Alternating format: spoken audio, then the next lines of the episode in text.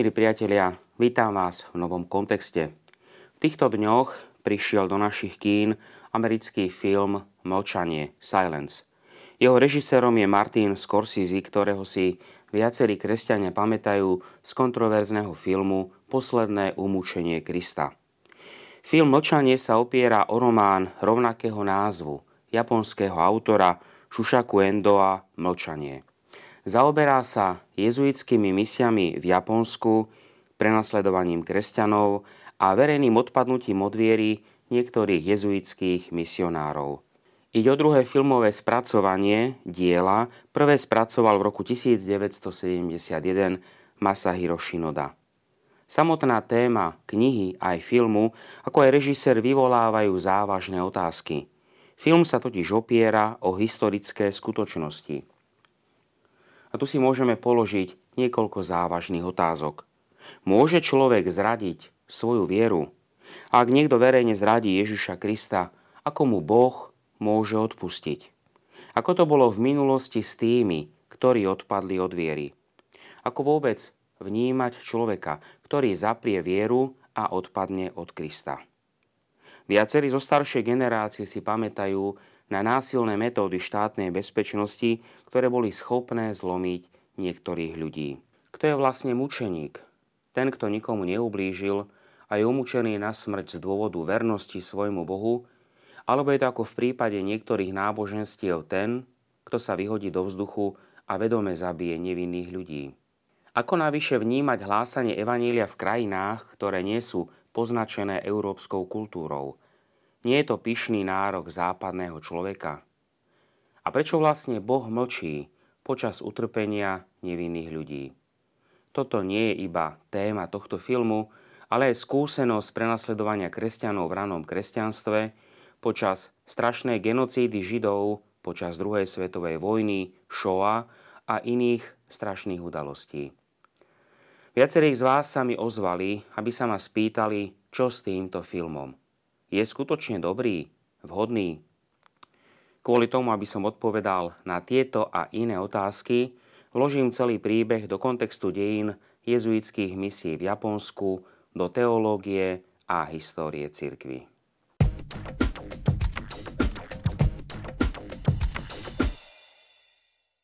Prvým autorom, pri ktorom sa zastavíme, je Shusaku Endo.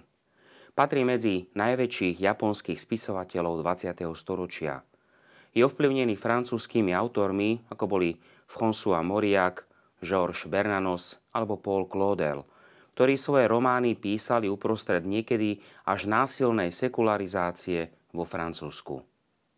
Autor zažil výsmech v Japonsku pre svoju katolícku vieru a vo Francúzsku v povojnovom období zažil nepriatie z rasových dôvodov. Z dôvodu choroby sa vrátil späť a začal písať. Vo svojej literárnej činnosti sa zaoberal otázkou miesta kresťanstva v Japonsku. Jeho najznámejším dielom je Mlčanie, Shinmoku z roku 1966. Vyšiel teda rok po ukončení druhého Vatikánskeho koncilu. Samotnému písaniu predchádzala autorová návšteva Nagasaki v roku 1964, ako aj múzea mučeníkov, kde sú malé obrazy Krista, Panny Mári alebo kríža, zhruba v rozmeroch 40 x 20 cm, nazývané fumie, na ktoré stúpali tí, ktorí odpadli od viery. Endo je jedným z mála autorov, ktorí si kládli otázku, aké morálne trápenie mohli mučeníci vlastne zažívať. Režisér filmu Martin Scorsese sa narodil v roku 1942 v New Yorku a jeho život je silne poznačený náboženstvom. Pochádza zo silne veriacej rodiny z Talianska.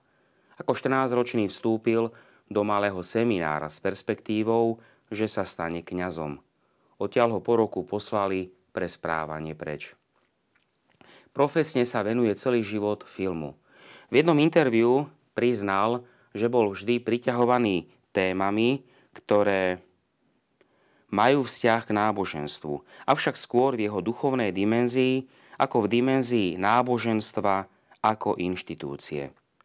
Knihu Mlčanie mu daroval arcibiskup protestantskej episkopálnej cirkvi. Tým sa dostávame k téme Japonska v 16. storočí.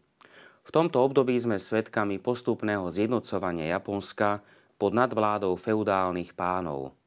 Buddhizmus je rozdelený do škôl a jeho chrámy sa stávajú bohatými vlastníkmi pôdy, ktorí si najímali žoldnierov. Prvými kresťanmi sú v Ázii portugalskí obchodníci a z Maká sa stáva jezuitská základňa pre šírenie kresťanstva v Číne a v Japonsku. A hoci Japonsko nikdy nebolo portugalskou kolóniou, predsa patrilo do sféry vplyvu portugalského kráľovstva, ktoré sa staralo o rozvoj prítomnosti církvy v Japonsku. Koncom 16. storočia sa začína španielská kolonizácia Filipín a japonskí jezuiti sa obávali dobyvateľských tendencií Španielov z filipínskej Manily a preto si vyžiadali od pápeža monopol, podľa ktorého Japonsko padrilo pod vplyv Portugálcov a jezuitov. V ďalšej časti sa môžeme pozrieť na storočie katolíckej prítomnosti v Japonsku. Od príchodu svätého Františka Ksaverského v roku 1549 až do úplného vyhnania portugalských obchodníkov v roku 1640 kresťanstvo prežívalo rozkvet. Jezuiti presadzovali prispôsobenie sa japonským zvykom a tradíciám. V roku 1590 delegácia mladých Japoncov prišla do Európy a zažila veľký úspech. V Japonsku v tomto období tiež silne sa rozrastali jezuitské marianské kongregácie, ktoré poukazovali na hlbokú úctu k Ježišovej matke. V roku 1587 bol vydaný prvý zákaz kresťanstva v Japonsku a jezuiti začínajú pracovať v utiahnutosti. Problematické a neprispôsobivé pôsobenie španielských misionárov z Manily, ako aj pochybné konanie japonských zemepánov sú dôvodmi smrti 26 mučeníkov z Nagasaki z 5. januára 1597, ktorých poznáme ako svätého Pavla Mikyho a spoločníkov. Napriek problémom otvorili jezuiti v Japonsku tlačiareň, kde publikovali v japončine kresťanské knihy, ale aj beletriu. Podobne otvorili v Nagasaki aj umeleckú školu, ktorá sa stala populárnou. Začiatok 17. storočia prináša zjednotenie Japonska pod šogúnom. Jezuiti strácajú monopol na evangelizáciu a v roku 1614 je publikovaný zákon zakazujúci kresťanstvo, ktorý bol platný až do roku 1873. Misionári boli vyhnaní z krajiny, niektorí ostali v utajení, aby slúžili japonským veriacím. Počnú s rokom 1620 začínajú japonské úrady používať mučenie, aby priviedli kresťanov k odpadnutiu od viery. Najobávanejším druhom mučenia bolo anacuraši, zavesenie za nohy dolu hlavou do jamy plnej výkalov s voľnou rukou, ktorou mohol mučený dať znak, že sa chce zrieknúť viery, pričom mu bola narezaná žilka za ušami, aby sa zmenšil tlak krvi a aby sa predložilo utrpenie, kým obeď pomaly nevykrvácala. Mučenie bolo zrušené v Japonsku až v roku 1856. Počas takéhoto mučenia odpadol od viery v roku 1633 Páter Ferreira a jeho postava inšpirovala Endo Shusaka na napísanie románu Mlčanie. Umúčených kresťanov, ktorí nezradili vieru, boli tisíce. V období rokov 1855 až 1860 sa Japonsko otvára svetu a prichádzajú prví misionári z Paríža. Prvý kostol je otvorený 5. februára 1865 a 17. marca toho istého roku sa Pátrovi Petižánovi na jeho veľké prekvapenie predstavila skupina kresťanov s úrakami dediny na sever od Nagasaki. Dnes sa tu nachádza katedrála, presne na mieste, kde bol dom starostu dediny – kde sa počas 250 rokov praktizovalo stúpanie po kresťanských obrazoch ako symbol odpadnutia od viery, ako aj miesto väznenia a mučenia kresťanov. Tí, ktorí zapreli, museli každoročne podstupovať tento istý obrad stúpania na svetý predmet, čím sa úrady usilovali odhaliť tajných kresťanov. Najmenšie zaváhanie sa chápalo ako priznanie ku kresťanstvu. Viacerí kresťania žili skrytým životom a vieru si uchovávali hlboko v srdci a iní počase odmietli znovu stúpať na predmet a zomreli mučenickou smrťou. Máme zachované celé stránky mien komunít, mužov, žien, detí a novorodencov, ktorí boli surovo zavraždení z dôvodu príslušnosti ku kresťanstvu. 9. augusta 1945 o 11. hodine a 2. minúte vybuchla nad Urakami druhá atómová bomba. Asi 400 metrov od spomenutého kostola postaveného v 19. storočí. Katolíci postavili na tomto mieste mučenia a utrpenia katedrálu ako miesto modlitieb. Pápež František 25 januára 2014 vyzdvihol japonskú církev ako model odporu proti nepriateľom. Ako církev, ktorá bola schopná vyše 200 rokov odovzdávať vieru z generácie na generáciu, pričom nemali vôbec kňazov a zo sviatostí mali iba krst. Sloboda vierovýznania platí v Japonsku až od roku 1896. Napriek tomu, že v knihe sú hlavnými postavami dvaja misionári, ktorí zapreli vieru, téma knihy je o mnoho hĺbšia. Vieme tiež, že viacerí cirkevní predstavitelia odmietli toto dielo a odrádzali od jeho čítania. A že aj viacerí japonskí katolíci odmietli tak knihu, ako i jej filmové spracovanie. Endo bol fascinovaný posledným vnútorným zápasom – ktorému boli mučeníci vystavení.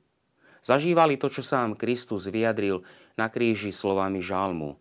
Bože môj, Bože môj, prečo si ma opustil? Božie mlčanie vo chvíľach neznesiteľného utrpenia, ktoré zažívajú trpiaci. Niečo podobné poznáme z hrôz koncentračných táborov, keď viacerí stratili vieru z očí v oči nepredstaviteľnej hrôze. Avšak iní v tejto strašnej hodine temna vieru našli.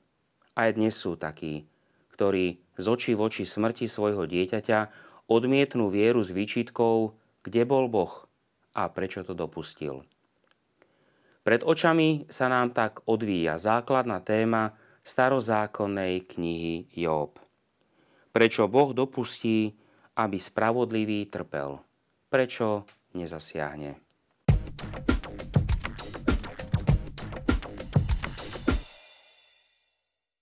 A tým sa dostávame k samotnému prípadu jezuitu Kristova Ferreru.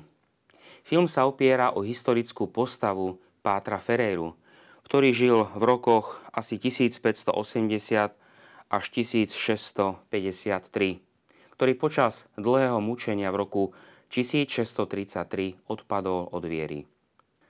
Toto vyvolal ohlas v Európe a spôsobilo príliv nových misionárov – Tí sa chceli presvedčiť o skutočnosti a priviesť k Pátra k pokániu.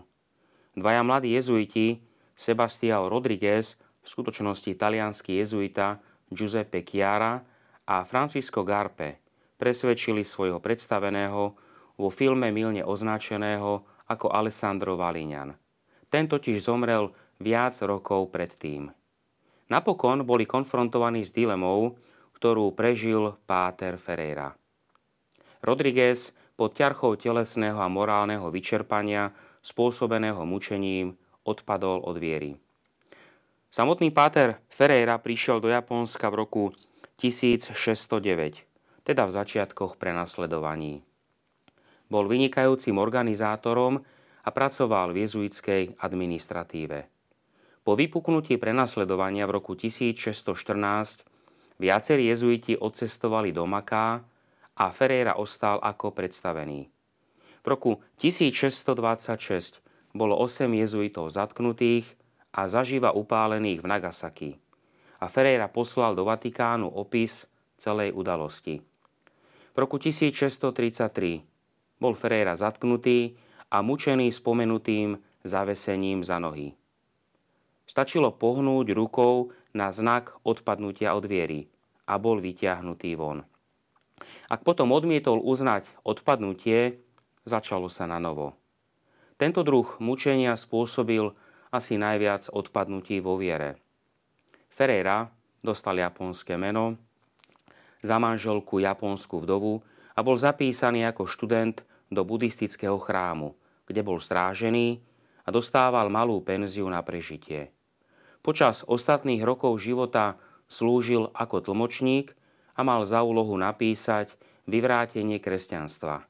Dielo, ktoré malo asi 30 strán s názvom Odhalený podvod a má formu diel filozofov zo sietenstva. Monumenta Niponika spomínajú dva nezávislé zdroje a s istotou môžeme povedať, že Páter Ferreira na konci života konal pokánie. Asi v roku 1650 zomrel mučenickou smrťou, zavesením za nohy v tej istej diere, v ktorej pred 17 rokmi zaprel vieru v Ježiša Krista. Veľké množstvo veriacich ostalo vernými a zomreli ako mučeníci. Boli aj takí, ktorých mučenie zlomilo a odpadli od viery. Môžeme však hovoriť za takýchto okolností o slobode? Už z raných čias kresťanstva poznáme históriu tzv. lapsy, padnutých, ktorí počas mučenia a prenasledovania zapreli vieru a po vyhlásení slobody a vierovýznania sa chceli navrátiť späť do cirkvy. Tiež v období druhej svetovej vojny a komunistického teroru viacerí podľahli krutému mučeniu a zriekli sa viery. Kniha, ako aj film, poukazujú na diabolskú taktiku veľkého inkvizítora, ktorý nielen mučil kresťanov a nútil ich odpadnutiu, ale nútil ich pozerať sa na mučenie im blízkych osôb, aby ich takto priviedol k opusteniu viery. Prefácia Sv. Omše pri spomienke na mučeníkov má tieto slova. Veď tvoja sila sa prejavuje v slabých ľuďoch, keď ich v krehkosti posilňuješ a dodávaš im odvahy k mučeníctvu. Ďalšou témou, ktorej sa môžeme venovať, je téma hlásania viery iným kultúram. Dielo Mlčanie nám ponúka tému hlásania Evanielia iným národom. Režisér filmu, ako aj sám autor knihy, vkladajú do úst japonského šogúna ako aj Pátra Ferréru, isté argumenty, ktoré spochybňujú význam misijného pôsobenia a zdôrazňujú istú formu náboženského relativizmu. Ako by išlo o určité preceňovanie sa západného európskeho človeka, ktorý chce zmeniť iné náboženstvo a teda aj iného človeka. Tu si však, milí priatelia, musíme pripomenúť, že Ježiš Kristus nebol zo západu, ale z východu. Narodil sa v Palestíne. Kresťanstvo vyšlo zo židovstva a nie je teda európskym tovarom pre východné krajiny. Navyše máme veľké množstvo východných cirkví, ktoré sa vyvíjali nezávisle od rímskej cirkvy. Môžeme si v tejto súvislosti spomenúť na vznik kresťanstva v Kóreji. V roku 1783 sa v Pekingu korejský intelektuál oboznámil s kresťanstvom dal sa pokrstiť a po návrate do Kórei sám pokrstil dvoch svojich priateľov. V roku 1794 čínsky biskup našiel v krajine živú komunitu veriacich v počte 4000 veriacich. Dnes tvoria kresťania asi tretinu populácie. Môžeme teda povedať, že určitá forma plurality je teda vlastná tak židovstvu, ako aj kresťanstvu. Pater Ferreira vysvetloval vo filme, že úbohí umúčení kresťania v Japonsku vlastne zomreli z obdivu k misionárom a nie pre vieru. Toto je veľmi nepresné a nepravdivé tvrdenie. Totiž stať sa kresťanom prinášalo nevyhnutné otázky. Či sa konvertita nestal zradcom národa. Kresťania z filmu Mlčanie by istotne nenapísali teologickú knihu, ale jasne vedeli, kto je Kristus a že zomierajú za neho.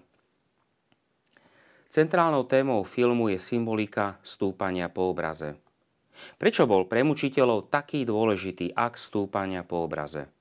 Symbolické skutky nikdy nie sú neškodné. Sú symbolické skutky, ktoré vnútorne budujú a sú také, ktoré vnútorne ničia. Tí, ktorí chcú pokoriť niekoho, to vedia veľmi dobre. V Kambodži červení kméry premenili mešity na chovné miesta prasiat, aby pokorili miestnú moslimskú menšinu. Nacisti nútili Židov nosiť žltú hviezdu. Obraz predstavuje osobu. Ak by vás niekto nútil pluť na fotku osoby, ktorá vám je najdrahšia na svete, na fotku vašej matky, manželky, dieťaťa. Spravili by ste to? A keby ste to spravili, akú vnútornú hodnotu by ste mali sami o sebe? Druhý nicejský koncil v roku 787, keď ukončil spor o ikony, umožniac kult obrazov, pripomenul, že ak sa Kristus vtelil, tak je možné predstavovať fyzicky Božieho syna a písať ikony. Vnímavosť a citlivosť moslimov na neúctivé správanie ku Koránu nám jasne poukazuje na dôležitosť symbolov v našom živote. Môžeme si tiež spomenúť na druhú knihu Makabejcov, na príbehy o židovských mučeníkoch. Napríklad starca Eleazara v 6. kapitole, ktorý odmietol aj zahrať divadlo, že je meso z prasaťa a radšej prijal mučeníckú smrť. Ďalšou dôležitou otázkou, ktorá sa nám ponúka po vzhliadnutí filmu, je otázka, kto hovoril k Pátrovi Rodriguezovi. Boh alebo Satan? Asi najťažšia otázka, ktorú si kladú viacerí, je problém vnútorného hlasu, ktorý sa prihovára Pátrovi tesne pred stúpením na Krista ako symbolu je zriekania sa viery. Boh alebo Satan? Endo, ako aj Scorsese jasne naznačujú, že ide o hlas Ježiša Krista. Svetý Ignác Loyoli nám podáva v duchovných cvičeniach pravidlá na rozlišovanie duchov a pripomína v bode 332. tieto slova. Vlastnosťou zlého aniela, ktorý sa rád pretvára na aniela svetla, je prispôsobiť sa najprv nábožnej duši a výjsť so sebou, to jest vnúkať dobré a sveté myšlienky, zodpovedajúce zmýšľaniu tej spravodlivej duše.